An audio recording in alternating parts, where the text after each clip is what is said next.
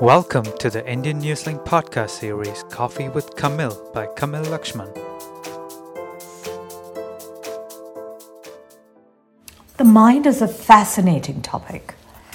It's, it's, it's, and sometimes when you are not present to the demarcations that are operating within us, it's difficult to actually tell what's going on because outwardly it's you speaking, you listening, you hearing, you thinking, and it all gets rather muddled. The but if you were to pause and just observe, you will find that there seems to be so many parts at play.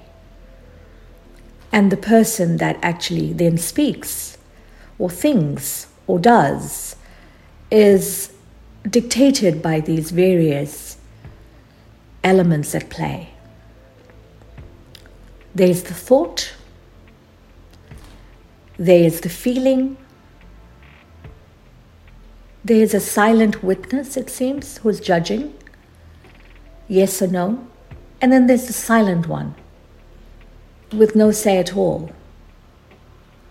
Then there's that sense of emotion, how you feel. And then there seems to be the mind and memory and the brain. Wow, so many, all at play. So, how do we tell the difference between them? It takes, it's simple if one has figured it out, yet very complex when, when you see it as a bundle. Because where does one start? Where does one finish? Is there interaction between them? Does one affect the other? What exactly is going on? And then there's this mystery of thought. Where does it come from? Does it come from within? Is it influence from outside? Or does it have some kind of origin? Or has no origin at all?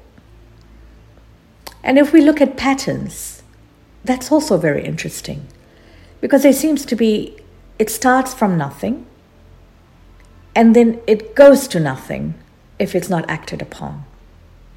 And it's almost like as if it's traveling and a passing passenger through. Something comes in your mind, it's there. If it's captured, then it's acted upon. It's thought more about. It then leads to something else and then to something else. And that initial thought then sort of dissipates, flies away, goes out of the mind. And the ones that remain are the ones that are acted upon or further thought about, pondered upon. But it just seems to have a will of its own. And one does wonder then who is driving what we do or don't do? The acts and omissions. Is it us? The me that's doing it? Am I driving it? Am I skillfully maneuvering myself through the journey of life? Or is it just random influences that are doing that the marketing, the branding, the, the opinions of others. Well, these, these are very, very interesting observations to have.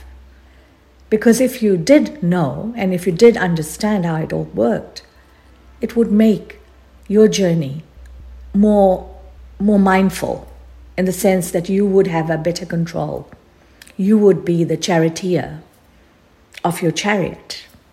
You would be controlling it. So, who is this you? Is it the combination of all the things that we've just talked about, or is it something other?